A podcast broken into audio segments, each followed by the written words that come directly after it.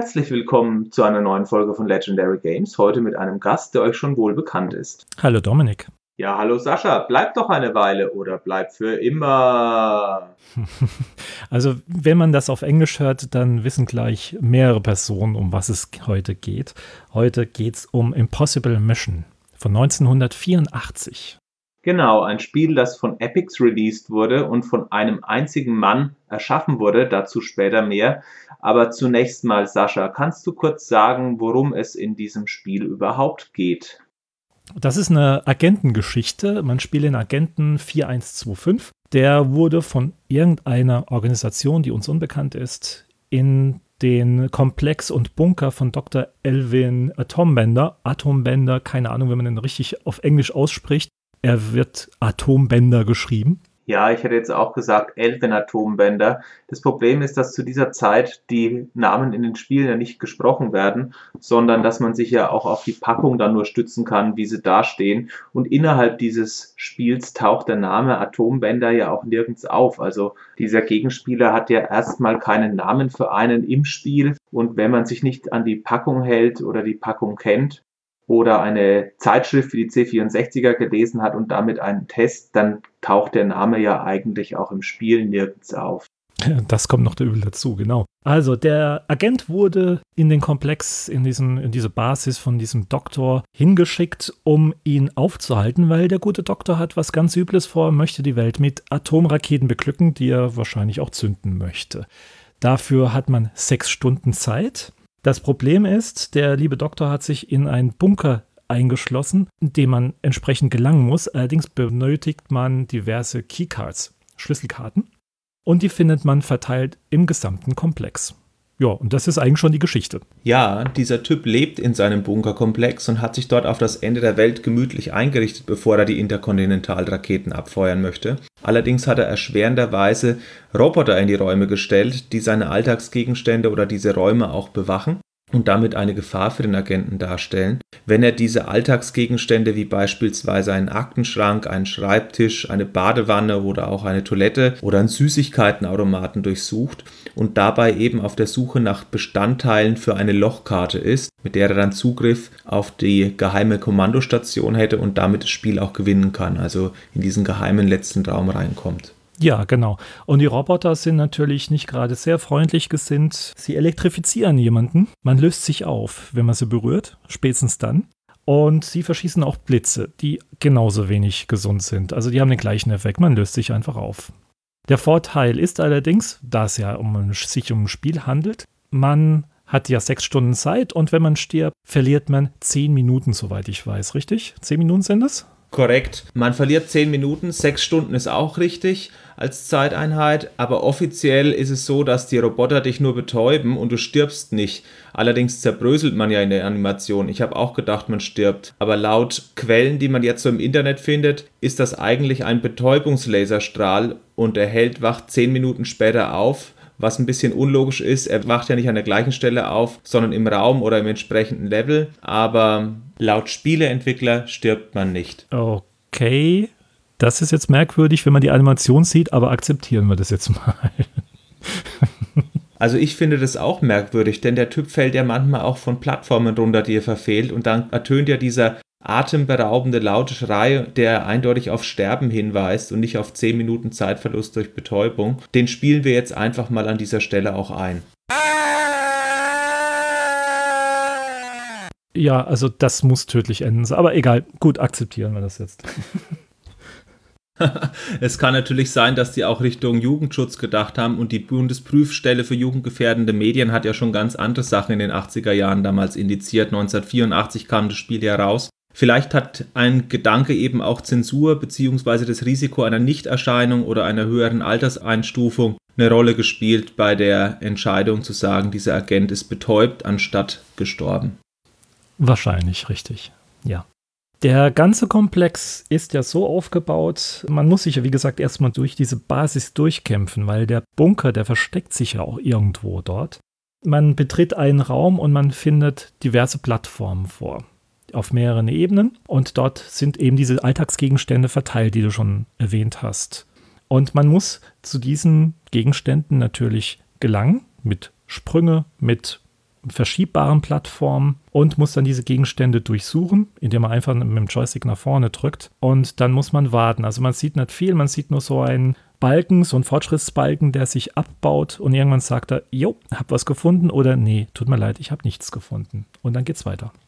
Also es wird Searching eingeblendet und man sieht eben die Puzzleteile, die man in diesen Dingern findet oder Nothing Here, das ist die andere Meldung. Manchmal hat man Glück und findet auch eine Keycard, mit der man Roboter lahmlegen kann für eine bestimmte Zeit. Ich glaube, so ungefähr eine halbe Minute müsste das sein. Oder dass man die Plattformen zurücksetzen kann, um das Level wieder abzuschließen, falls man sich verfahren hat oder falls man den Raum verlassen hat und diese Plattform nicht mehr zurückkriegt. Dann kann man diese per Computer innerhalb des Levels zurücksetzen.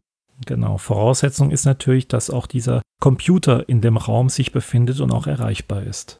Was ja auch nicht immer gegeben ist. Ja, das kann schon passieren. Wenn man falsch in den Raum reinläuft, steht da vielleicht kein Computer, weil die haben verschiedene Zugänge, diese Räume. Und die Levels sind ja alle über Fahrstühle verbunden. Darüber haben wir noch gar nicht gesprochen, oder? Ja, richtig, ja. Also dieses Bunkersystem ist mit Fahrstuhlschächten durchzogen. Es gibt vier oder fünf verschiedene. Und nur wenn man in diese Fahrstuhlschächte reinkommt, schafft man es auch tatsächlich, alle dieser über 30 Räume, die das Spiel bietet, zu erreichen. Und manche dieser Räume haben einen ein- und Ausgang, also sprich zwei Zugangsplätze anstatt nur einen. Und dafür hat der Programmierer sich einen Trick ausgedacht, damit man auch jeden Raum erreichen kann und die Räume trotzdem beliebig anortbar sind. Und zwar hat er folgendes reindesignt. Er hat gesagt, okay, diese Räume müssen an bestimmten Stellen vordefiniert sein und alle Einfachräume werden modular in die entsprechenden Fahrstuhlschächte gesetzt, sodass man auch gewährleistet, dass jeder Raum erreichbar bleibt innerhalb des Spiels. Also je nachdem, wie man den Level betreten hat, es kann zum Beispiel sein, dass ich durch Fahrstuhlstach 2 zu einem Level zurückkehre und die Plattformen sind verschoben, ist es dann schon sinnvoll, den PC zu verwenden und die Plattformen zurückzusetzen. Und einige Levels sind auch ohne diese Snooze-Option, also die Roboter in den Schlaf zu schicken für eine gewisse Zeit, nur sehr schwer lösbar oder vielleicht auch gar nicht lösbar. So gesehen haben diese Zusatzfeatures, die man in diesen Möbeln finden kann, schon auch ihre Berechtigung und sind durchaus hilfreich, um das Spiel lösen zu können und die Puzzleteile einzusammeln. Das eindeutig, also diese Keycards oder Passwörter, die man findet, die muss man wirklich gar nicht mal so selten einsetzen. Im Gegenteil, es ist ein praktischen Zwang, das auch zu tun. Ansonsten, wie du selbst sagst, ist es unmöglich, diesen einzelnen Raum oder andere Räume zu lösen. Es gibt natürlich auch Räume, die sind leichter zu lösen als andere. Klar aber einige sind auch einfach unfair, weil die Roboter jedes Mal zufällig ausgewürfelte Fähigkeiten haben und die können es ganz schön in sich haben. Denn es macht nämlich einen großen Unterschied, ob in einem schwierigen Raum ein Roboter nur stillsteht, ob er dir folgt, ob er rumfährt wie ein Verrückter und dabei auch Blitze schießt die dich zerbröseln.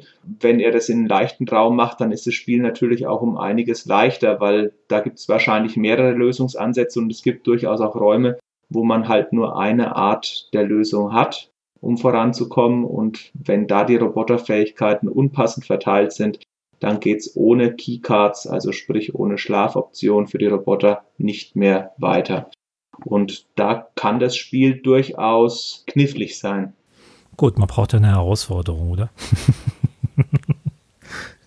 Ja, natürlich, das erhöht auch den Wiederspielwert von Impossible Mission. Im Vorfeld habe ich auf YouTube mal geschaut, was eingefleischte Fans an Speedruns hinlegen. Und da kann man tatsächlich beobachten, dass wenn die Seeds, also die Verteilung der Roboterfähigkeiten, ungünstig ausfallen, die Leute erheblich länger brauchen, um die Räume zu lösen, als wenn in einem leichten Raum schwierige Roboter sind und in einem schwerer zu lösenden Raum tendenziell etwas doofere Roboter sind. Und bevor ich jetzt über die Speedruns weiter philosophiere, muss ich hier schon mal an der Stelle einschieben. Ich habe es zwar dutzende Male gespielt, aber ich habe es nie bis zum Ende geschafft. Also die Endsequenz kenne ich auch nur dank YouTube. Ich auch nicht, um Gottes Willen. Also ich bin auch derjenige, der da nur ein bisschen rumgespielt hat und irgendwann waren entsprechend die Leben verbraucht, beziehungsweise die Zeit zu Ende und das war's. Game over. Also ich habe es auch nie zum Ende geschafft. Das hat mich allerdings aber auch damals schon fasziniert und fasziniert mich heute umso mehr. Man muss sich ja eines vorstellen, dass man nicht tatsächlich sechs Stunden benötigt, um das Spiel zu spielen. Man stirbt schon öfters.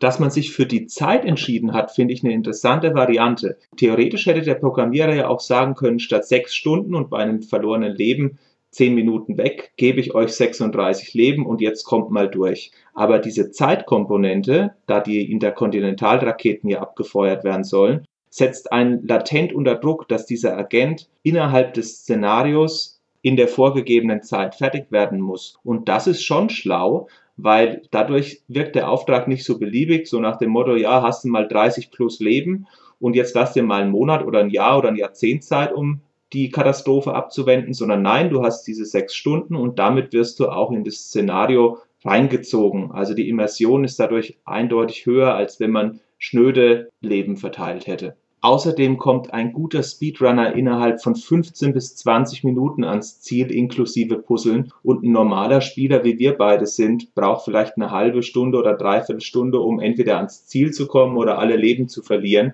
Das heißt, die effektive Spielzeit ist schon nach Leben ausgerichtet und eigentlich ist die Zeit nur so eine Kaschierung, dass man eben so viele Leben hat. Wir haben ja auch noch ein anderes Feature, was wir noch erwähnen müssen. Wenn man einige Codes oder Keycards gefunden hat, muss man diese auch noch zusammenfügen.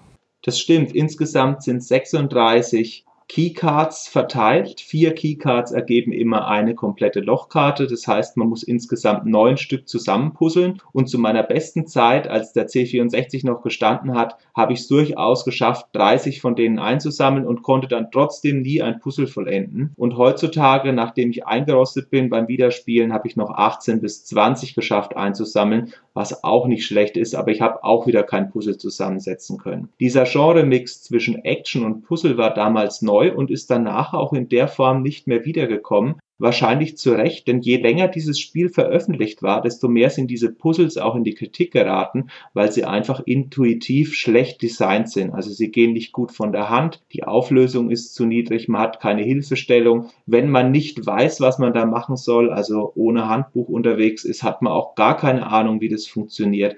Und deswegen sind diese Puzzles aus heutiger Sicht mindestens strittig gewesen einzubauen. Aber damals war es eben was Neues und hey, das hat vielen Leuten auch gefallen. Zumindest bei der Veröffentlichung. Ich persönlich finde es eigentlich gar nicht so verkehrt, muss ich sagen. Über den Schwierigkeitsgrad kann man sich vielleicht nochmal unterhalten, aber ansonsten, ich fand ich das sehr passend. Generell muss man nochmal erwähnen, Lochkarten. Toll. Nach all der Zeit, derjenige, der es noch nie gesehen hat oder nie mitbekommen hat, alte Filme auch sich nicht anschaut, kaum vorstellen. Aber beim Nachspielen fand ich das eigentlich gar nicht so verkehrt. Nur, wie gesagt, es war schon ochsenschwer, auch mit dem Zeitdruck. Und ich mag sowieso keine Spiele mit Zeitdruck, muss ich persönlich gestehen. Da ist es schon eine andere Hausnummer. Der Programmierer hat ja auch gesagt, es ist ja ein Einmannwerk, dazu werden wir später noch was sagen. Ohne genau zu wissen, wie dieses Puzzeln funktioniert mit diesen drei Farben und dass es immer vier Teile sind, die ein Puzzle ergeben und aufgrund der niedrigen Auflösung, die zur damaligen Zeit geherrscht hat, würde er es heutzutage anders machen und den Spieler stärker an die Hand nehmen. Er sieht es im Nachhinein auch selbstkritisch und aus der damaligen Sicht ist es für ihn okay, aber heutzutage würde er ein Tutorial einbauen oder einen Assistenten nutzen und den Spieler stärker unterstützen. Heutzutage wird man bei Spielen eh mehr bei der Hand genommen. Ich muss dazu sagen, als ich das als Kind gespielt habe, war für mich überhaupt nicht klar, dass man in einem abgeschlossenen Bunker sitzt und die Welt retten muss dabei in einen abgeschlossenen Raum kommen muss, um einen Atombänder zu stoppen. Das wäre für mich eine Geschichte gewesen innerhalb der Geschichte, die ich gar nicht kannte. also hast du damals auch nicht die Anleitung wie ich gelesen, Zwinker? Nein. Okay, natürlich nicht.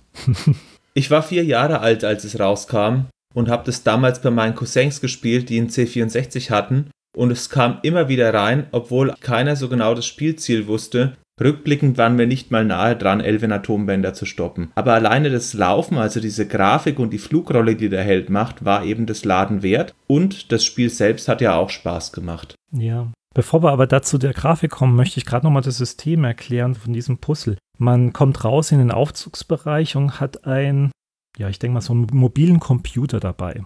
Und den bedient man dann. Sowas wie ein PDA, glaube ich. Richtig, genau sowas in der Richtung. Man kann bis zu vier Puzzleteile in so einen Arbeitsbereich ziehen und diese dann vertikal und horizontal spiegeln und dazu noch in drei Farben umfärben.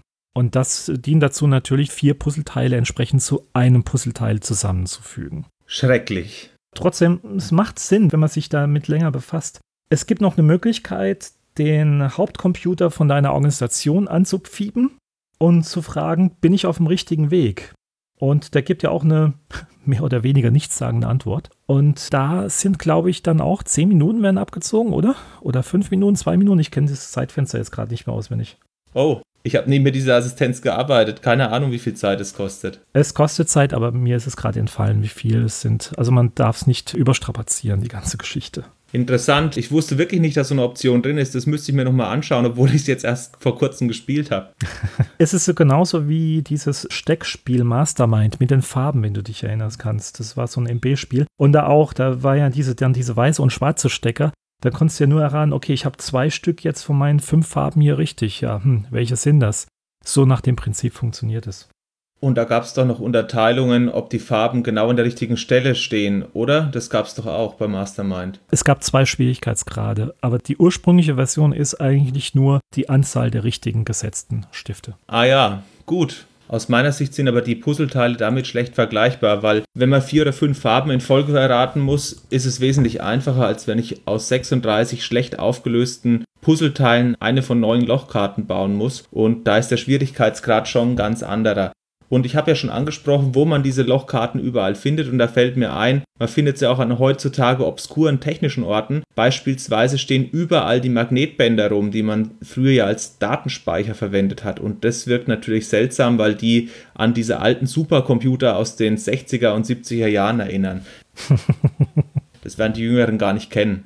Oh ja, sehr schön. Das liebe ich immer in alten Filmen, die Magnetbänder im Hintergrund, die rotieren und für mich damals keinen Sinn ergaben. Gut, wenn man es jetzt heutzutage weiß, ist eine andere Geschichte. Ja, das war ungefähr die Größe von zwei oder drei 3,5 Zoll Disketten, also ein paar Megabyte. Aber trotzdem war das eines der Speichermedien in dieser Zeit und sie sind ja bis heute extrem lang haltbar. Archivierte Aufnahmen die lange halten sollen, werden häufig auf Magnetbändern gesichert, weil die 100 bis 150 Jahre halten und eine CD hält gerade mal 10 bis 20 oder eine Festplatte hat ja noch eine kürzere Lebensdauer. Elvin Atombänder hat sich genauso wie Dr. No dafür entschieden, seine Daten langfristig zu sichern und da kommen wir auch gleich zu der Inspirationsquelle für Impossible Mission und zwar sind es diese Bond-Bösewichte der 60er Jahre, die da als Vorbild oder als Leitmotiv gewählt wurden. Neben der Freude an Bewegung und diese Bewegungsfreude, das drückt dieser Agent, den man spielt, jederzeit aus mit seinen Möglichkeiten, diese Flugrolle auch zu machen. Naja, James Bond ist halt schon eine große Nummer, muss man schon sagen. Also da ist der Truppe von damals in den 60ern wirklich ein großer Kuh gelandet. Aber davon mal abgesehen, du hast schon gesagt, er ist sehr bewegungsfreudig. Da würde ich gerne zur Grafik übergehen, letztendlich, weil im Vorgespräch hast du wunderschön gesagt, es war ein richtiger Grafikblender im Grunde. Was mich als Kind fasziniert hatte und wahrscheinlich auch dich, war auch die grandiose Grafik. Die Grafik an sich nicht so sehr. Also sie war nicht so farbenfroh wie die späteren Spiele, die herauskamen, sondern die Animation, die für diese Zeit fantastisch war. Die Bewegung des Agenten, auch die Drehung der Roboter, die sich um die eigene Achse treten stellenweise, die waren wirklich zur damaligen Zeit butterweich. Das stimmt absolut. Es ist auch einfach eine Freude an der Bewegung, die einen zu diesem Spiel zurückkehren lässt diese Flugrolle, die der Agent macht. Manchmal bin ich deswegen 20 Sekunden im Aufzugsschacht rumgerannt, nur um die zu sehen. Und das war auch einer der Gründe, vermute ich, warum Impossible Mission bei uns immer wieder ins Diskettenlaufwerk reingekommen ist und dann doch gerne gespielt wurde. Neben diesen ikonischen Robotern war das einfach auch die Heldenanimation. Auch wenn er eine leicht gebückte Körperhaltung hat, aber trotzdem für die damalige Zeit hat der Mann einfach einen fantastischen Bewegungsablauf. Leicht gebückte Haltung, das fällt mir erst erst auf, wo du es erwähnst. Stimmt. er hat ein Rückenproblem gehabt nach den ganzen Saltis offensichtlich. Der scheint auch mehrfach gestürzt zu sein bei seinen Übungen. Oder die Betäubung hat endlich mal gewirkt, so dass er gebeutelt wurde durch die ganzen Betäubungen, durch die Roboter. Er läuft halt definitiv nicht aufrecht. Er läuft halt immer in so einer gebückten, abwartenden Haltung. Das ist mir damals auch schon aufgefallen, aber die Sprünge haben das alles weggemacht. Ja, grandios. Wenn man auch überlegt, dass er das damals noch nicht mit Rotoscope-Verfahren gemacht hat, wie vergleichbar Prince of Persia, was ja noch eine genialere Animation hatte, ein paar Jahre später. Das kam aber auch viel später raus, ich glaube 88 sowas. 1989, 90, 90 glaube ich für einen PC. Da hat ja der Programmierer seinen Bruder mit Videokamera aufgenommen und dann nachgezeichnet. Und jetzt der Entwickler Dennis Caswell hier bei Impossible Mission hat wirklich noch klassisch Karo-Papier, was wir alle aus Matheheften noch kennen, sich die ganzen Pixel aufgezeichnet und die per Hand dann eingegeben. Also der absolute Albtraum. Richtig. Der Programmierer hat alles mit Hand entworfen und auch erst diese Figur und die Animationen komplett fertig designt, bevor überhaupt eine Spielidee in Sicht war. Und das hat er dann seinen Bossen bei Epix gepitcht und die haben gesagt, ja, passt das machen wir mit diesen Männchen, mit diesem Agenten, den du gezeichnet hast. Jetzt denk dir ein sinnvolles Szenario aus. Also als erstes war das Männchen da und danach das Szenario und heute ist es ja auch oft umgekehrt, dass dann ein Held designt wird, der entsprechend in die Welt passt, aber damals eben nicht. Mhm, genau. Ansonsten grafisch, bis auf die Roboter, wie gesagt, die drehen sich so immer um die eigene Achse, wenn sie sich umdrehen, in die andere Richtung fahren, sind die restlichen Grafik eher mau, muss man sagen. Hat aber wahrscheinlich auch einen gewissen Grund gehabt, ne? Klar, der Speicher auf dem C64 beispielsweise war mit 64 Kilobyte 1984 natürlich groß, aber aus heutiger Sicht ist es ja trotzdem eine sehr begrenzte oder eigentlich eine kümmerliche Anzahl an RAM. Und damals waren die Helden so gut animiert, beziehungsweise so ausführlich animiert, dass wenn man den Rest auch so gebaut hätte, dass die 64 Kilobyte zum Beispiel nicht ausgereicht hätten. Und viele andere Rechner, zumindest die populären Rechner, hatten ja nicht mal so viel RAM. Das bedeutet, man musste sich irgendwas einfallen lassen, um daraus noch ein richtiges Spiel zu bringen, wenn man schon die Roboter und den Helden, den Agenten so animiert, wie er animiert war. Und deswegen fällt der Rest des Spiels eher spärlich aus. Es gibt ja auch keine Hintergrundmusik oder sowas. Das liegt einfach daran, dass man eben mit einem begrenzten Speicher gearbeitet hat. Und trotzdem ist es dem Programmierer gelungen, eine stimmige Spielwelt zu erzeugen. Ja, auf jeden Fall. Ich verweise mal schon mal an diverse Portierungen später auf den 16-Bit-Computern oder Konsolen. Die waren grafisch schon aufgepäppelt, ziemlich aufgepäppelt, muss man sagen. Aber da machte das ganze Szenario noch weniger Sinn, als es eh schon machte. Warum da diverse Toiletten offen da herumstehen oder einfach mal ein Schreibtisch neben einem Bett. Also alles total sinnlos in so einer kargen Plattformumgebung.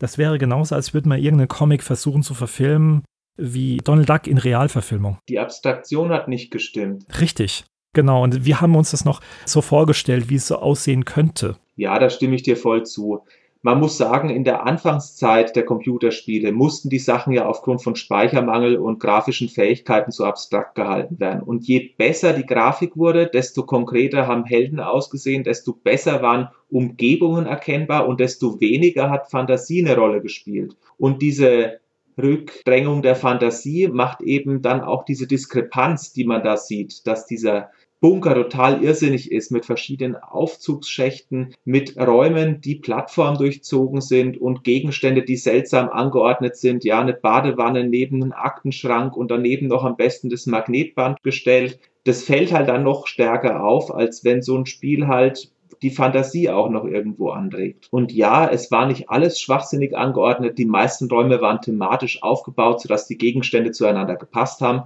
Aber ich erinnere mich auch dran, dass ich ein Bad durchsucht habe, wo ein Süßigkeitenautomat rumsteht. Und ich glaube, selbst beim Weltuntergang ist es nicht der Fall, dass da ein Süßigkeitenautomat stehen wird.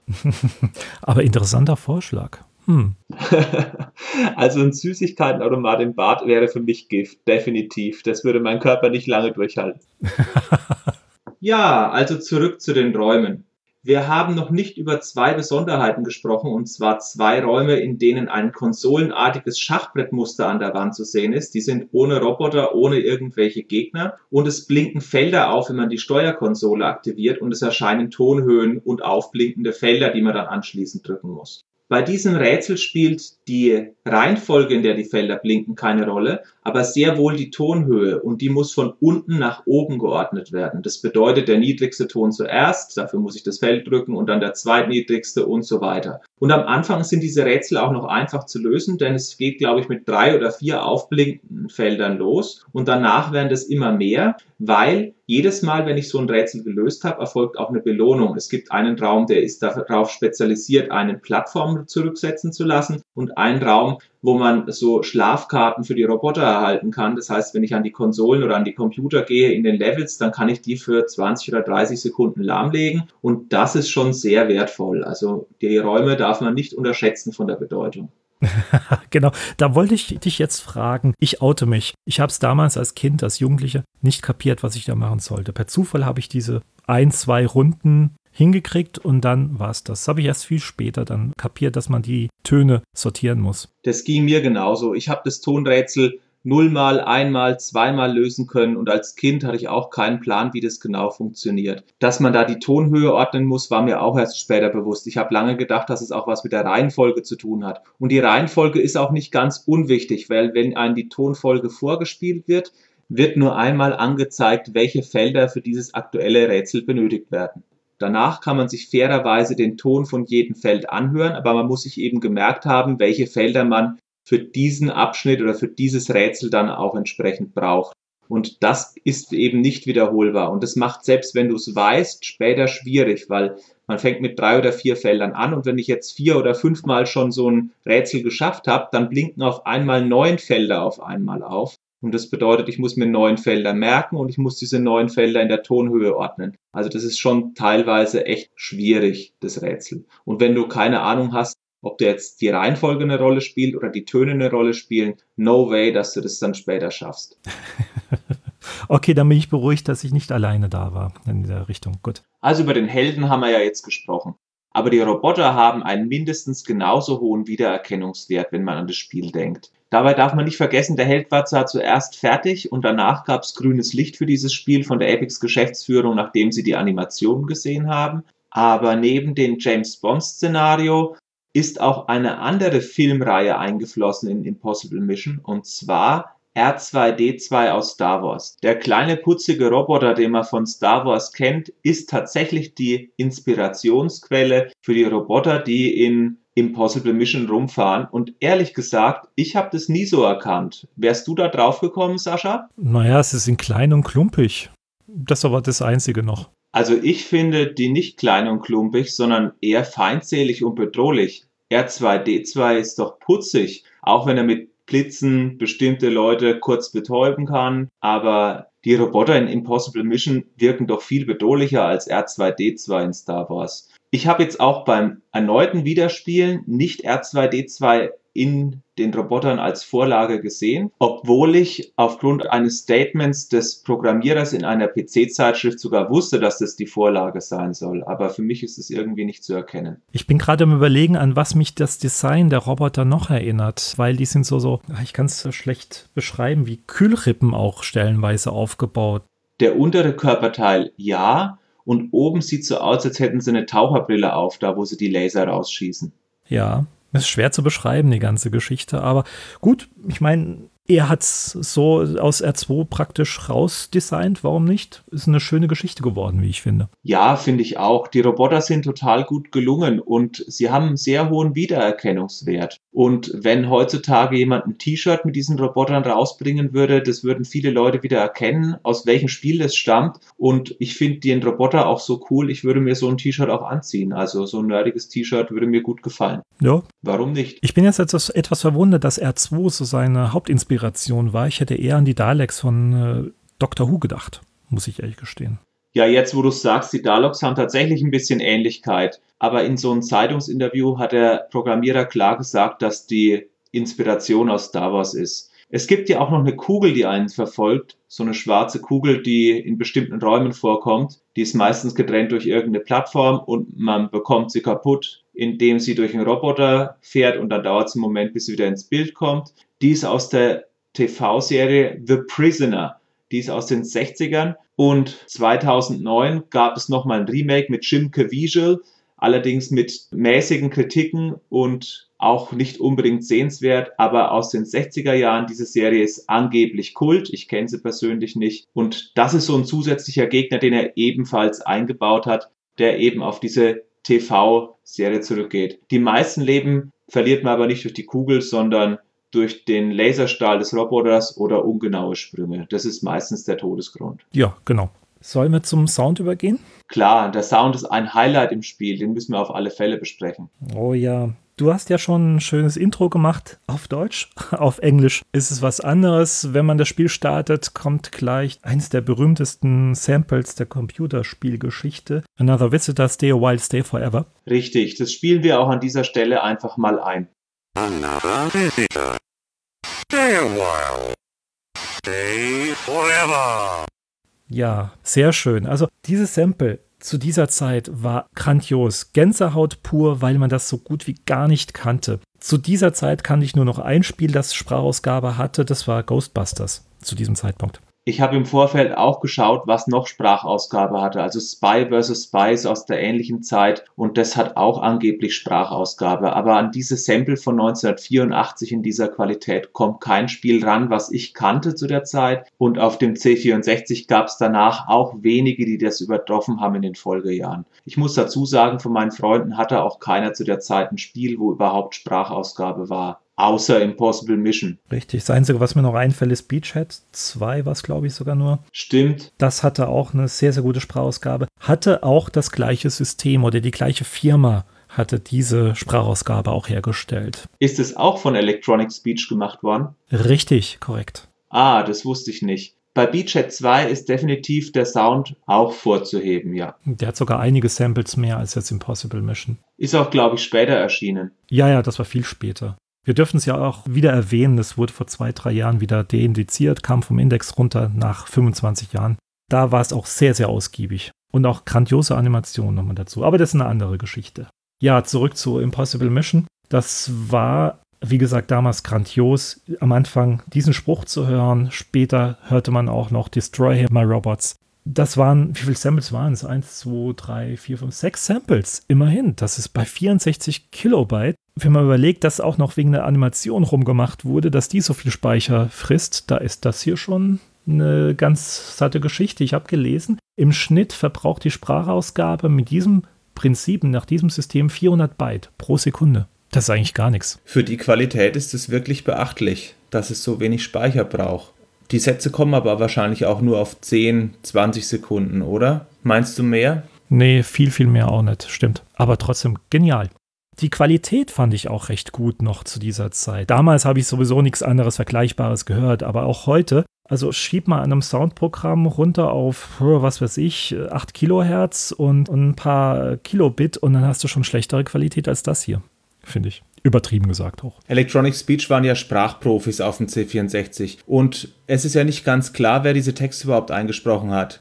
Impossible Mission ist ja ein Ein-Mann-Werk von Caswell und der hat alles gemacht, bis auf diese Sound-Samples einzusprechen. Und Electronic Speech hat als einziges da mitgeholfen, eben diese Sound-Samples zu erstellen. Und auf dem PC64 war das zu der damaligen Zeit und auch insgesamt für die Maschine eine sehr, sehr gute Sprachausgabe, die die da abgeliefert haben. Ja. Ein Malus hat die ganze Geschichte. Das Spiel musste komplett angehalten werden während die Sprachausgabe läuft. Das war der einzige Nachteil an der ganzen Sache. Jetzt, wo du sagst, fällt mir das auch auf. Das Level ist ja angehalten, während der Satz Destroy him, my robots kommt und erst wenn der Satz fertig gesprochen ist, fangen die Roboter an rumzufahren. Mhm.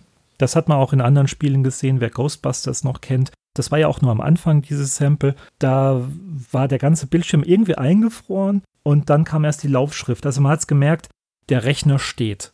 Der machte nichts anderes als gerade dieses Sample. Der Sound vom ganzen Spiel ist sehr gelungen. Das trifft auch auf die Atmosphäre der Geräusche zu. Egal, ob es jetzt das Fahrstuhlgeräusch ist oder wenn man einen Raum betritt und die Roboter machen dann so uh, uh, uh. Oder sie fahren auf einmal los und senden ihre Blitze aus und das, dieses Blitzgeräusch ist dann auch wirklich unverwechselbar und ich finde, es trägt sehr zur Stimmung bei die hören sich fantastisch an oder wenn man sich auflöst, äh, Entschuldigung, betäubt wird dann kriegt man auch ein schönes Soundsample rüber. Deswegen, also nochmal zurück, betäubt wirklich, das brutzelt auch so vor sich hin. Na, okay, lassen wir das Thema. Aber das ist ein fantastischer Sound, wie ich finde. Und auch wenn man die Plattform runterfällt ins Unendliche, da kommt auch wieder ein schönes Sprachsample rüber, nämlich nur einen kurzen A-Schrei.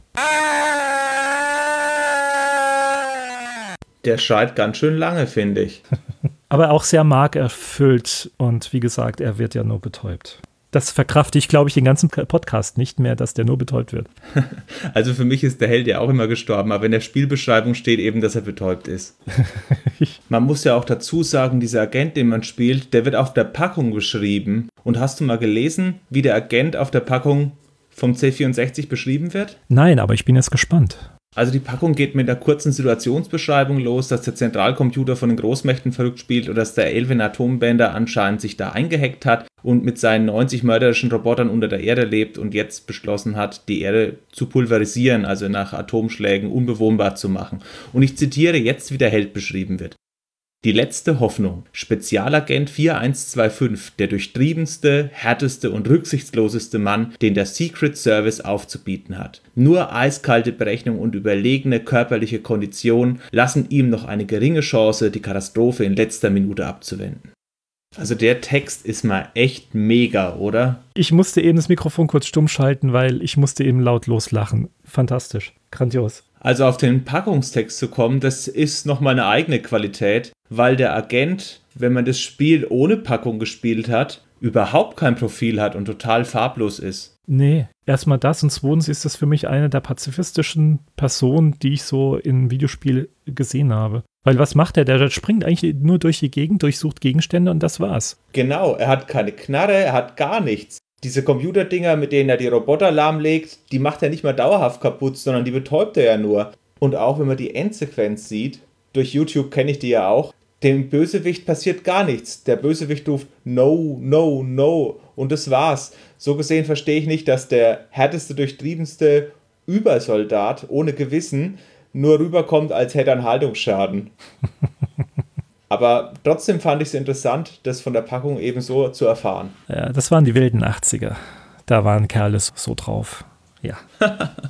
genau. Wir sind ja noch in einer Zeit, bei der es noch üblich ist, beziehungsweise bei der die Kunden noch gewohnt sind, das komplette Spiel auf einem Packungsbild abgebildet zu haben. Also alle Spielelemente, die da sind, die wenigen Screens, aus denen diese Spiele bestehen, die können innerhalb von einem Artwork-Design auf der Packung wiedergegeben werden. Und Handbücher und insgesamt Spielepackungen spielen eine ganz andere Rolle als heutzutage, wo Spieler ja YouTube zur Verfügung haben oder auch auf die Tutorials von Entwicklern zurückgreifen können, die einen das Spiel näher bringen. Und das ist in der damaligen Zeit eben noch nicht üblich, einfach weil die Vergangenheitserfahrungen fehlen und die technischen Möglichkeiten auch so limitiert sind. Trotzdem hat Impossible Mission für die damalige Zeit einen enormen Umfang, schon allein durch diese vielen Levels, die es gibt. Es war nicht unüblich in der Zeit, damals Spiele rauszubringen, die aus ein paar Screens bestanden haben und das war's. Und dafür ist Impossible Mission wirklich groß angelegt. Ja, plus dem Zufallsprinzip, dass es immer wieder anders aufgebaut wurde. Klar, das führt auch zu einer höheren Variabilität des Spiels und damit auch zu einem erhöhten Wiederspielbarkeitswert von Impossible Mission.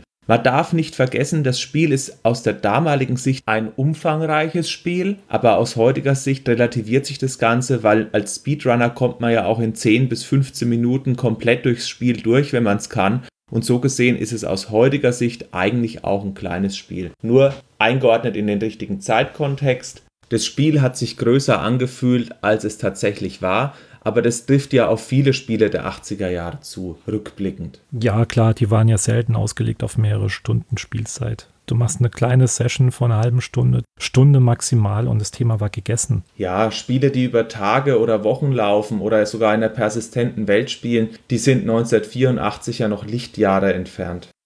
Ja, da gab es nur ein paar Handvoll Ultima und Konsorten. Man hat sich halt zu dieser Zeit noch nicht von den Arcades ein bisschen distanziert da hat man sich immer noch so ein bisschen dran gehalten, finde ich. Auch der Schwierigkeitsgrad von vielen Spielen war ja immer noch darauf ausgelegt, werf eine Münze ein oder wirf eine Münze nach, dass da viel Kohle rausgezogen wird. Und das haben sie zu dieser Zeit noch nicht so richtig abgelegt. Ja, stimme ich absolut mit dir überein.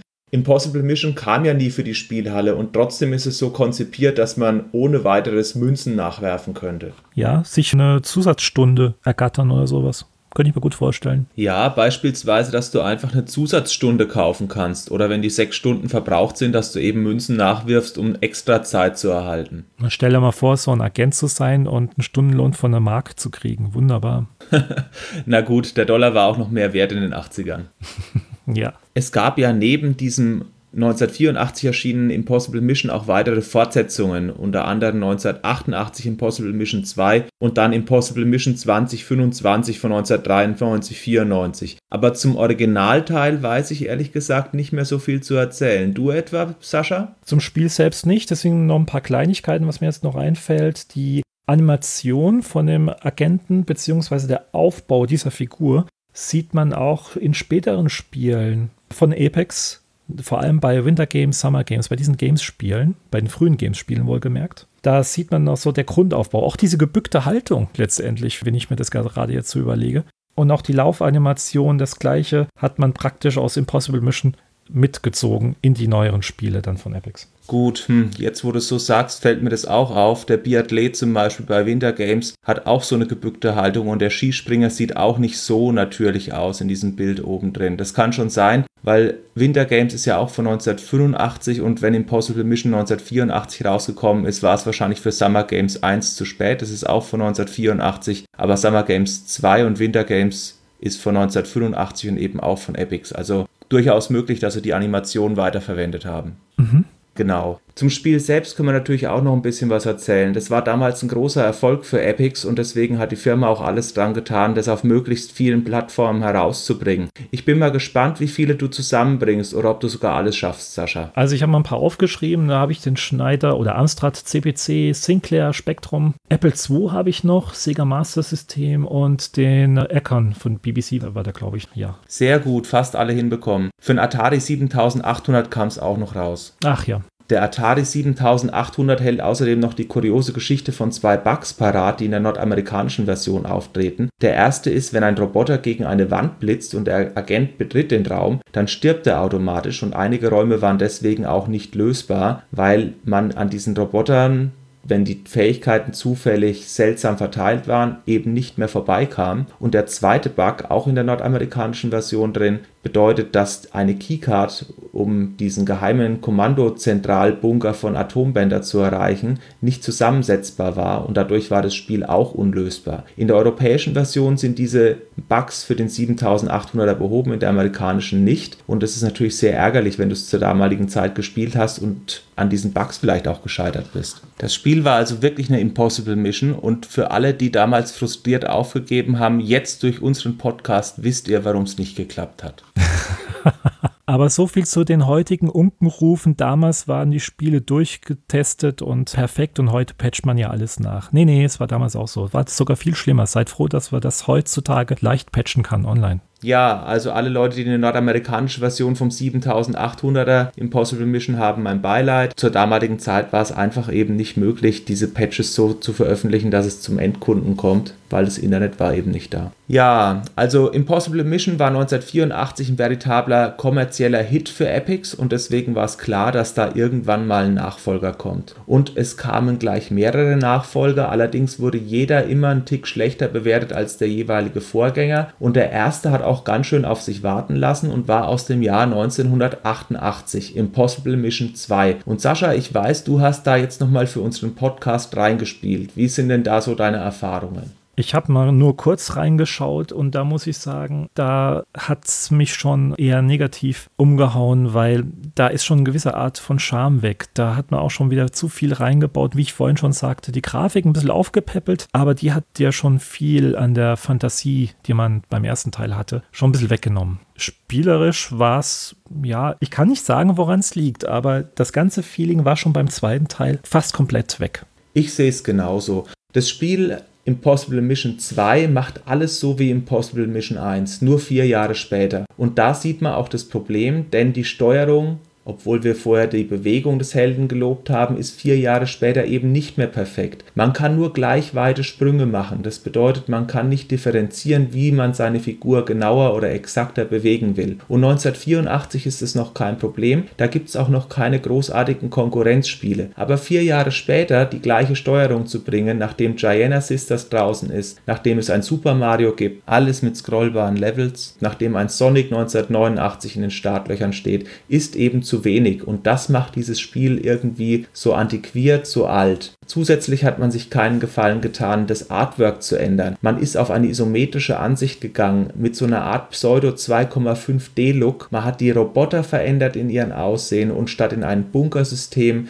versucht man die Keycards für neun verschiedene Türme aufzutreiben. Also das Szenario ist leicht angepasst bzw. leicht variiert, aber insgesamt wirkt dieses ganze Art Design nicht mehr so ikonisch oder so einzigartig, wie es eben bei Impossible Mission 1984 der Fall ist. Und das ist eigentlich auch das hübschere Spiel, obwohl eben der Nachfolger vier Jahre später eigentlich ja hätte besser sein sollen.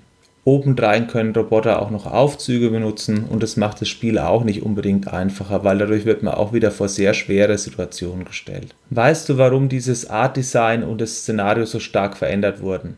Naja, aufgrund der Tatsache, dass andere Spiele schon viel mehr boten als den ersten Teil. Gehe ich davon aus. Also, das ist jetzt nur alles Mutmaßung von meiner Seite aus anders kann ich mir das nicht vorstellen. Man hat ja damals dann schon erkannt, ja klar, es ist nicht mehr zeitgemäß, wenn wir gerade so einen Abklatsch reinbauen, sondern wir müssen schon ein bisschen mehr reinbringen. Und dann wollte man vielleicht noch den Charme des ersten Teils beibehalten. Das ging nicht gut, weil da sieht man erst, wie schwach eigentlich das Spiel im ersten Teil war. Ja, deine Beobachtung trifft genau zu. Wenn man das Spiel direkt nach der Veröffentlichung gespielt hat. Und wenn man da die Kritiken liest, dann sind die voll des Lobes und loben dieses Spiel, vergeben hohe Punktzahlen. 1985 bei einer Wahl des britischen Magazins Zap schneidet das Spiel bei den Lesern als populärstes Spiel ab und die Redaktion der Zap tut es auf Platz 2 einstufen. Das bedeutet, das Spiel hat einen enormen Effekt und es gilt einfach als tolles Werk. Aber rückschauend entwickelt sich das Gameplay eben auch auf den C64 noch weiter. Und das Problem von Teil 2 ist, dass es gameplay-technisch alles wie Teil 1 macht und dass da einfach zu viel passiert ist, auch insbesondere bei der Steuerung. Und wenn man heutzutage nach den gelungensten C64-Spielen sucht in irgendwelchen Hitlisten oder Retro-Seiten, dann taucht Impossible Mission nicht unter den ersten 25 Plätzen auf. Und die Nachfolger erst recht nicht. Jeder Nachfolger wurde kritischer gesehen, einfach weil dieses Gameplay nicht mehr zeitgemäß war. Man hat keine Komfortfunktionen eingebaut, zum Beispiel eine Lösungshilfe für die Puzzles, oder man hat auch keine Rollenspielelemente hinzugefügt oder irgendwelche Side-Scrolling-Levels. Gut, 1993, 94 bei Impossible Mission 2025 dann schon, aber auf dem C64 wo das eigentlich gang und gäbe war dann später, gab es das eben nicht. Und das führt dazu, dass dieses Spiel in der Rückschau auch häufig kritisch gesehen wird, einfach weil es eben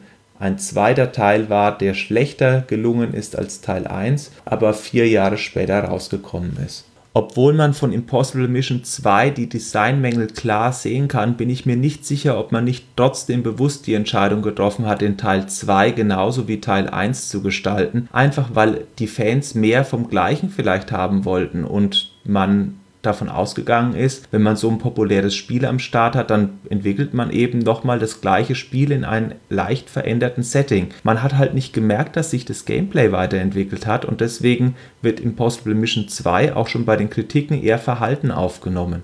Das Problem ist, der Originalprogrammierer, das war ja ein Ein-Mann-Werk von Dennis Caswell, Impossible Mission 1 hat die Schwächen des Gameplays schon gesehen und hat gemeint, ja, also er wusste natürlich als Programmierer, was da zu tun ist, aber im Nachhinein hätte er durchaus auch zum Beispiel eine Hilfe eingebaut oder bestimmte Optionen reingesetzt, die das Spiel erleichtern würden, weil er es schon auch als schwer empfunden hat damals, als er es programmiert hat.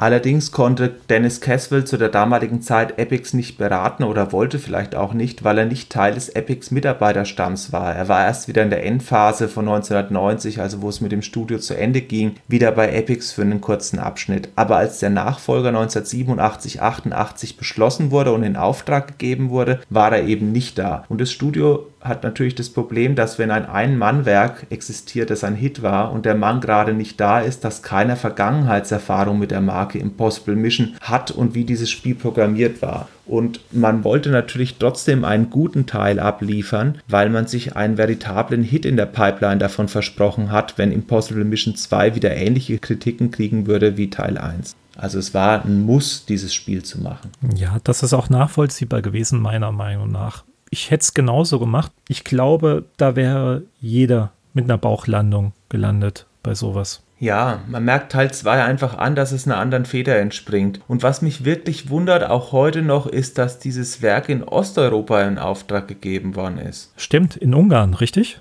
Richtig, in Ungarn ist das Spiel entwickelt worden. Und das mag sehr verwundern, weil 1988 ist ja noch die Zeit des Eisernen Vorhangs und wenn man die Pseudotechnologie im Computerbereich der Ostblockstaaten kennt, dann wundert diese Entscheidung mich schon sehr, dass man so eine wichtige Marke wie Impossible Mission in die Hände von einem gänzlich unbekannten, unerfahrenen Studio in Osteuropa gelegt hat. Und ich kann mir ehrlich gesagt nicht wirklich erklären, was Epic Star außer die Einsparung der Produktionskosten geritten hat.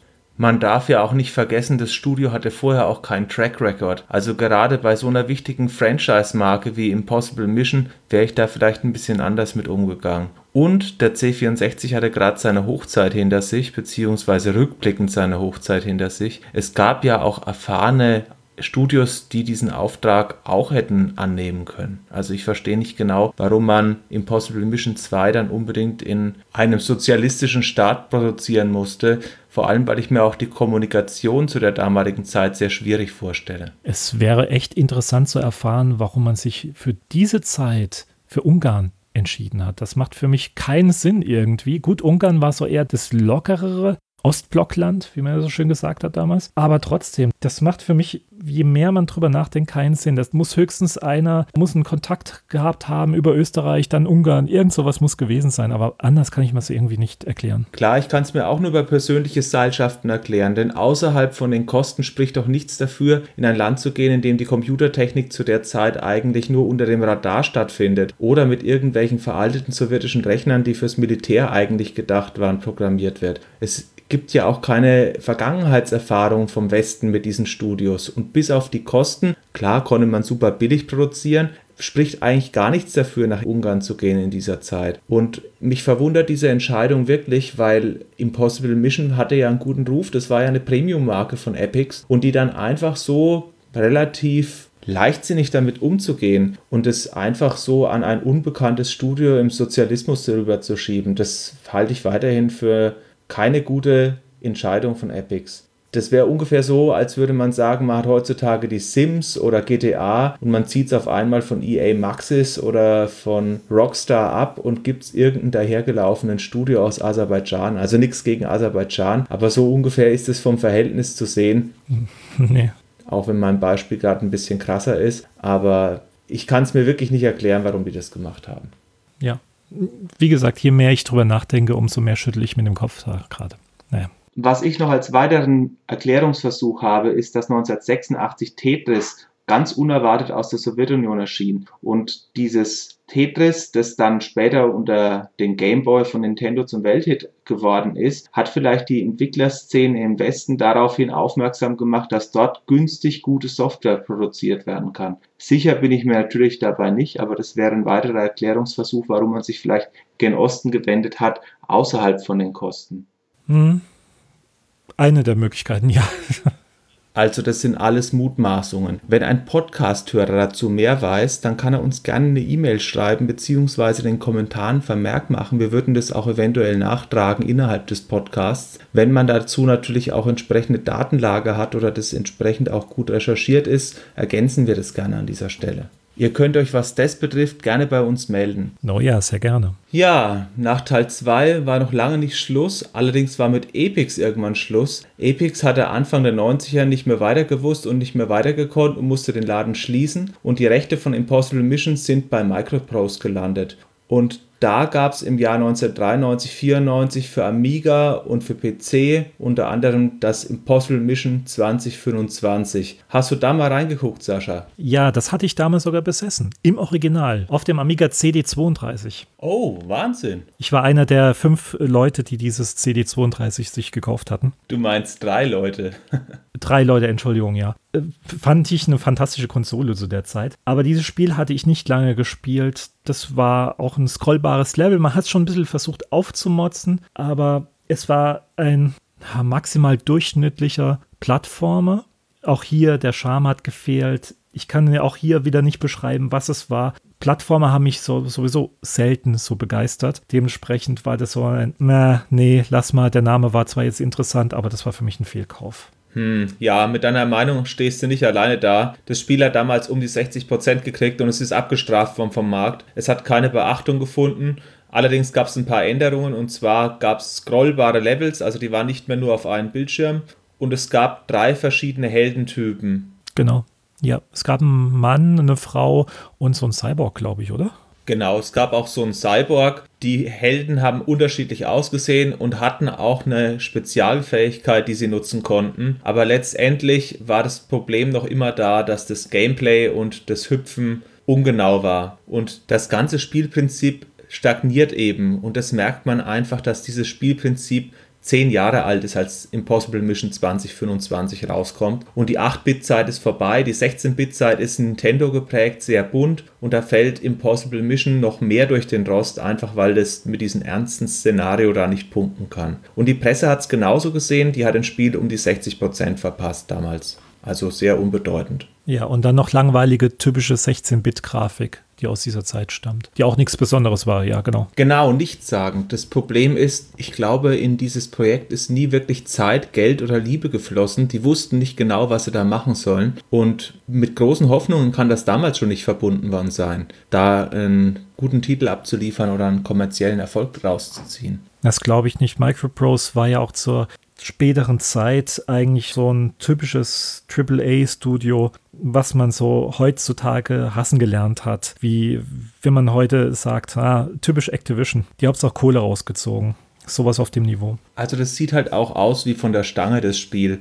Ja. Ich glaube ehrlich gesagt, dass Microprose die Lizenzkosten wieder reinhaben wollte, nachdem man von Epics eben Impossible Mission mit erworben hat als Lizenzmarke. Und man wusste nicht genau, wie man das in die 90er Jahre transferiert, das Spieldesign oder das Spielgefühl. Und daraufhin hat man gesagt, ja gut, der Name zieht noch einmal, wir machen ein Spiel, damit haben wir unsere Lizenzkosten drin, wenn es gut läuft, verdienen wir ein bisschen Geld dabei. Aber mehr war da, glaube ich, nicht dahinter gestanden. Anders kann ich es mir nicht erklären. Wahrscheinlich, ja. Nach 1993 mit dem fehlgeschlagenen Impossible Mission 2025 war dann auch erstmal Ruhe um die Marke eingekehrt. Microprose selbst hatte auch andere Probleme, um die sie sich kümmern mussten. Und zwar Ende der 90er ging es ja mit dem Studio auch zu Ende. Sie sind von Hasbro auch gekauft worden, so um 2000 herum. Das wäre vielleicht auch mal eine Geschichte, die wir so machen könnten. Firmen der Computerspielgeschichte, die weggestorben sind. Oh ja, gerne. Gute Idee. Allerdings ist das noch nicht das Ende der Geschichte von Impossible Mission. Und zwar gab es 2007 ein Remake ein relativ originalgetreues Remake des ersten Teils und zwar von System 3 oder System 3. Sagen die dir was? Ja, sag mir was. Ich sag nur Last Ninja oder International Karate. Ah, das wusste ich nicht, dass die solche Klassiker gemacht haben. Was ich herausgefunden habe über diese 2007er Version von System 3 ist, dass es auf 4 Players getestet wurde, magere 61% bekommen hat und die gleichen Sachen kritisiert wurden, die bereits von uns jetzt in dem Podcast erläutert wurden. Also das Gameplay hat sich einfach zu wenig verändert und die Steuerung ist einfach nicht präzise genug, obwohl es auch Spaß macht und ein paar Komfortfunktionen hat. So sind zum Beispiel Räume, in denen keine Gegenstände mehr drin sind, golden markiert. Man kann einen leichteren Schwierigkeitsgrad wählen, dann hat man 8 Stunden statt 6 Stunden Zeit und man hat die Möglichkeit zwischen drei Helden zu wählen, die es aus Impossible Mission 2025 rüber geschafft haben und obendrein gibt es den klassischen Look von 1984, einen neuen Look, bei dem wirklich alles auch neu aussieht und eine Kombination zwischen beiden. So ist das Spiel aufgebaut. Erschienen ist es damals für den DS, die Wii, den PS2 und auch die PlayStation Portable, aber es hat keine größeren Wellen geschlagen und seitdem ist dieses Spiel auch wieder weg und die Marke damit vorerst auch beerdigt. Vielleicht auch für immer. Die letzte Version kenne ich gar nicht, muss ich ehrlich gestehen. Interessant. Aber schon bei der Vorstellung tut es schon weh. Also ich glaube nicht, dass da irgendwas Interessantes rausgekommen ist. Ach ja, die Version geht schon. Klar ist sie unspektakulär. Sie gibt eigentlich das alte Spiel wieder mit ein paar Komfortfunktionen, die im Original schön gewesen wären, aber die jetzt keine neue Interpretation rechtfertigen. Allerdings wirbt der Entwickler auch damit, dass man eigentlich mehr oder weniger dieses Originalspiel als Klassiker kauft. Und wer das damals geschenkt bekommen hat von irgendein Onkel, der gute Absichten hatte, weil er sich an Impossible Mission von 1984 gerne erinnert hat, der hat eigentlich einen Klassiker nachholen können. Für jemanden, der den Klassiker kennt, ist es natürlich zu wenig und so gesehen ist es bedeutungslos für jemanden, der das Originalspiel kennt, aber für jemanden, der das erste Mal Impossible Mission spielt, ist es so ein bisschen Computerhistorie, was er damit nachholen kann. Es gibt zu dieser PS2-Version übrigens auf unserem YouTube-Kanal von Legendary Games ein 25-minütiges Video, bei der diese PS2-Version von mir gespielt wird. Ähnlich gut wie das Original, muss ich dazu sagen. Und es gibt auch zum Vergleich ein Video von der 1984er Version, also sprich vom Original des Spiels. Was vorher untergegangen ist, ist übrigens, dass es auch einen 3D-Ableger gab, der sollte sollte so ein bisschen funktionieren wie Splinter Cell, allerdings hat es nicht die Qualität von diesem Vorbild von Sam Fisher erreicht und dadurch ist es auch in der Bedeutungslosigkeit verschwunden. War ein PS2-Spiel, das auch noch zur Vollständigkeit halber, aber da habe ich jetzt nicht reingespielt. Dafür kann ich aber sagen, dass dieses 2007er Impossible Mission sehr nah am Original ist und es war auch eine gute Entscheidung vom Entwickler, rückblickend. Mhm. Aber trotzdem, ich finde es eigentlich ein ganz interessanter Move, nicht unbedingt das Verwerflichste. Ich meine, was macht man heutzutage mit Remakes? Finde ich okay. Ja, ist es auch. Ich weiß nicht, wie teuer es bei Erscheinen war, aber wenn es um die 20 Euro gekostet hat, dann hat man nochmal für diese Nostalgie einen aufgefrischten, etwas polierteren Klassiker erfahren. Wenn man natürlich sagt, es sind 40 Euro oder man kann mit dieser klassischen Spielerfahrung wenig anfangen, dann gibt es einfach zu große Konkurrenz, weil für 20 Euro gibt es natürlich auch neue Indie-Titel oder eben auch Rayman oder Super Mario oder irgendwelche anderen etablierten Plattformer am Horizont, die dann halt 40, 50 Euro kosten. Also wenn das Spiel richtig preislich eingruppiert war, dann kann das schon interessant gewesen sein, vielleicht für Nostalgiker damals. Allerdings ist es auch an mir vorbeigelaufen. Ich habe es jetzt nur für den Podcast nachgeholt bzw. mir angeschaut. Was ich noch zusätzlich sagen kann, ist, dass man diese Marke Impossible Mission damit nicht wiederbeleben konnte. Und ich bin mir auch nicht sicher, ob diese Marke überhaupt nochmal kommen wird. Was ist da deine Einschätzung oder deine Meinung dazu? Auch hier sage ich sehr ungern, aber es ist leider so, lass sie auch da, wo sie jetzt ist. Hm, ja, also ich teile da voll deine Einschätzung. Ich glaube auch, dass man von Impossible Mission, von der Marke nicht mehr mehr erwarten kann als sehr getreue Remakes oder irgendwelche Plattformer, die sehr nah am Original sich befinden werden. Und die Marke ist heutzutage einfach auf diese Art von Spiel festgelegt. Das hätte nicht sein müssen, wenn man damals in den 80er Jahren und vielleicht auch noch zu Beginn der 90er Jahre etwas mutiger gewesen wäre und sich mehr getraut hätte, sprich mehr mit der Zeit gegangen wäre und nicht auf dieses Gameplay von 1984 so beharrt hätte. Aber dafür ist es zu spät und ich glaube einfach der Ansatz Shut up and take my money bei den Kunden zu spielen in dieser Zeit war zu verlockend und dadurch hat es diese Marke nie weiter geschafft als eben über diese Heimcomputerzeit hinaus eine wirkliche Bedeutung zu haben.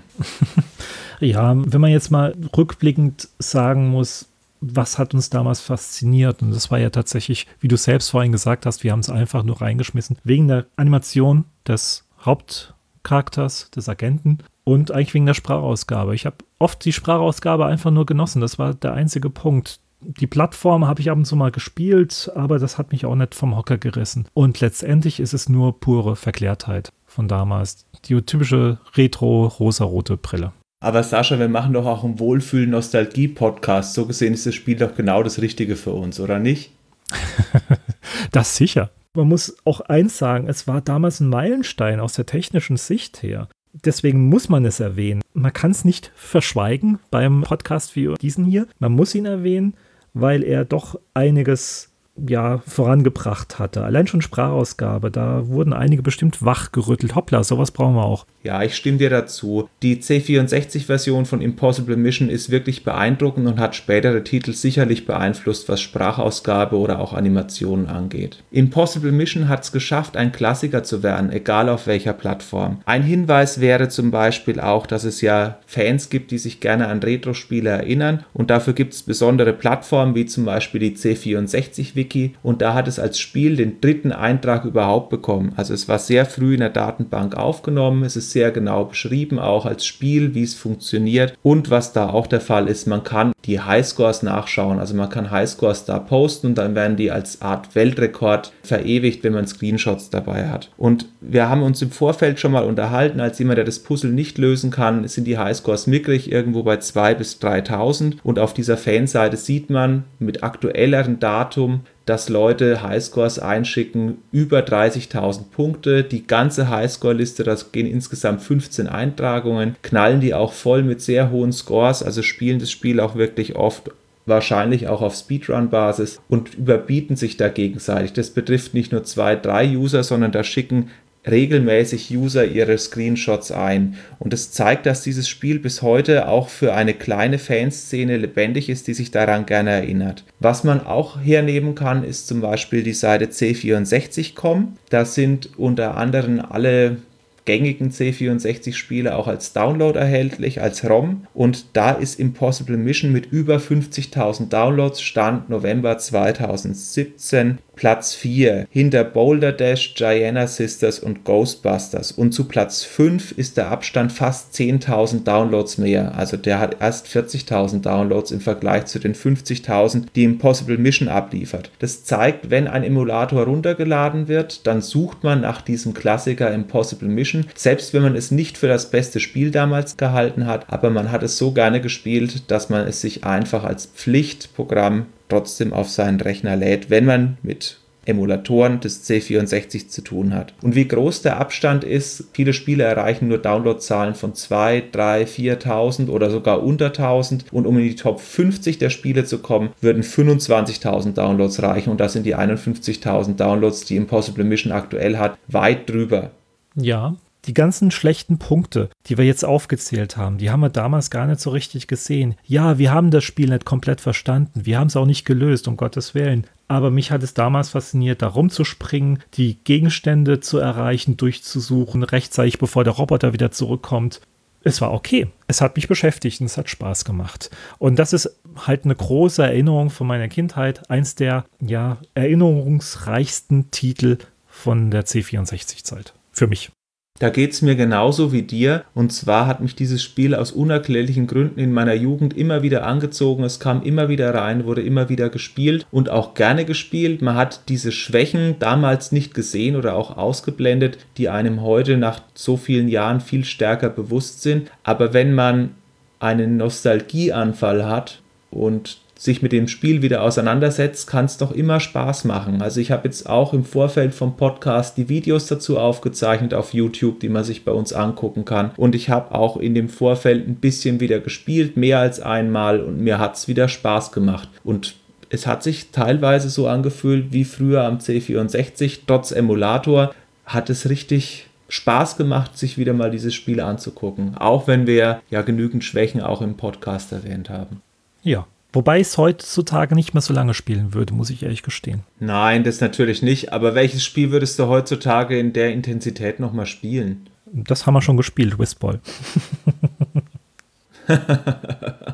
okay, also dann hattest du deins schon. Meins wäre Pirates gewesen, aber dazu kommen wir vielleicht ein anderes Mal.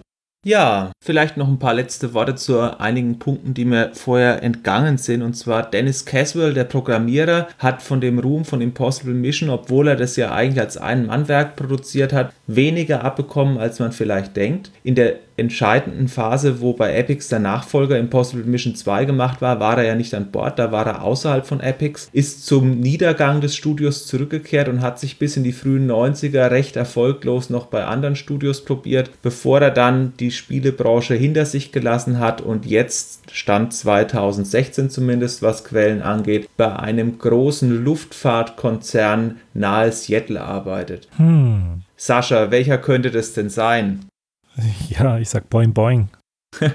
ja, das wäre auch mein Tipp gewesen. Also Boeing ist ja ein sehr großer Arbeitgeber im Seattle-Raum. Was man zu Dennis Caswell noch sagen kann, ist, dass er in mehreren Interviews geäußert hat, dass er stolz auf sein Werk auf dem C64 ist, auch wenn er vielleicht Kleinigkeiten anders machen würde, dass er bis heute darauf angesprochen wird und dass er sich bewusst ist, so einen Klassiker erschaffen zu haben und froh ist, dass die Leute das so gerne gespielt haben. Heutzutage hat er, wie gesagt, nichts mehr mit der Spielebranche am Hut, da ist er komplett raus, aber die dieses eine Werk, das wird man immer mit ihm auch verbinden. Ja, hört sich vielleicht tragisch an, aber ich gehe davon aus, dass er auch so glücklich ist. Und wie gesagt, wenn er da noch ein bisschen dran erinnert wird, und das wird er bestimmt nicht selten, an sein Spiel, was er damals selbst programmiert hat, ist es doch schon ganz nett. Das glaube ich auch. Wir reden 33 Jahre später über den Titel und wenn man 33 Jahre alte Software anschaut, dann ist es, als würde man in die Kreidezeit oder zumindest in die Steinzeit reisen.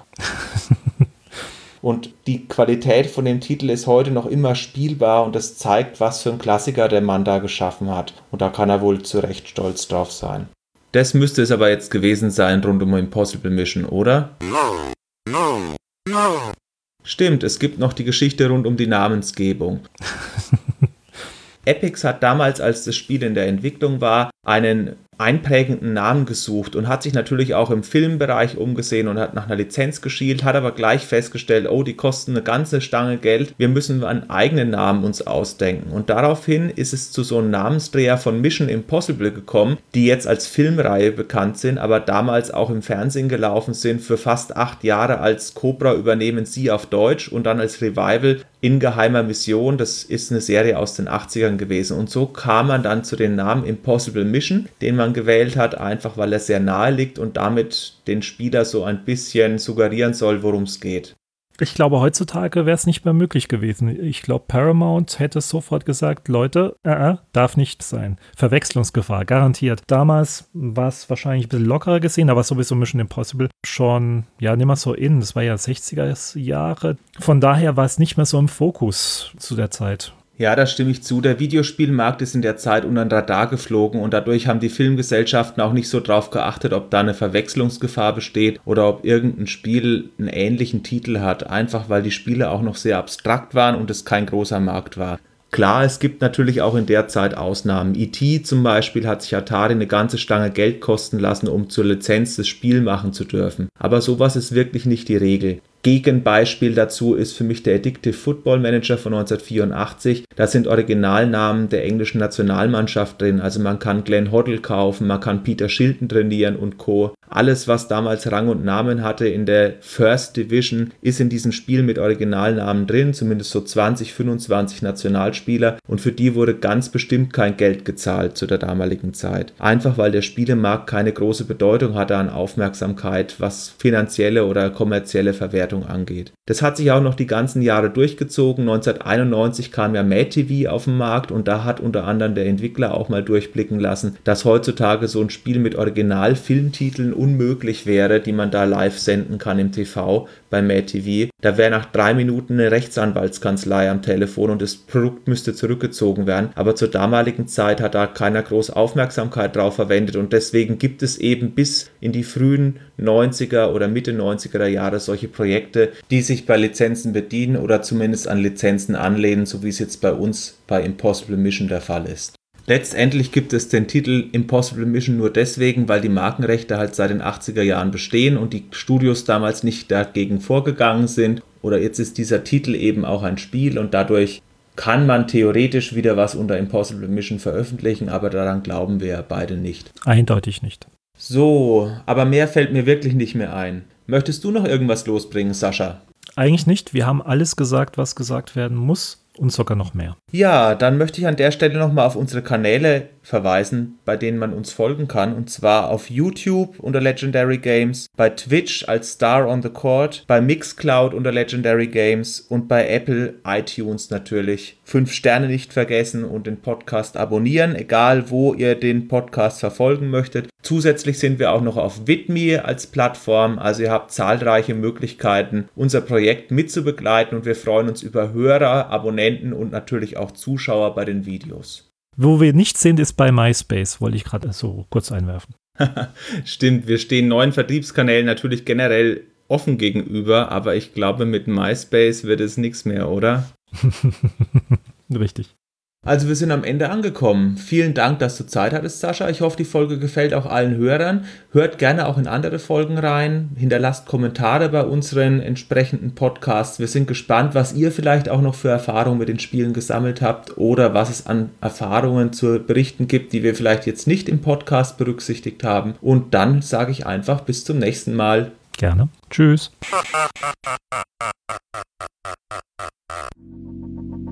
Let it go, make my body go.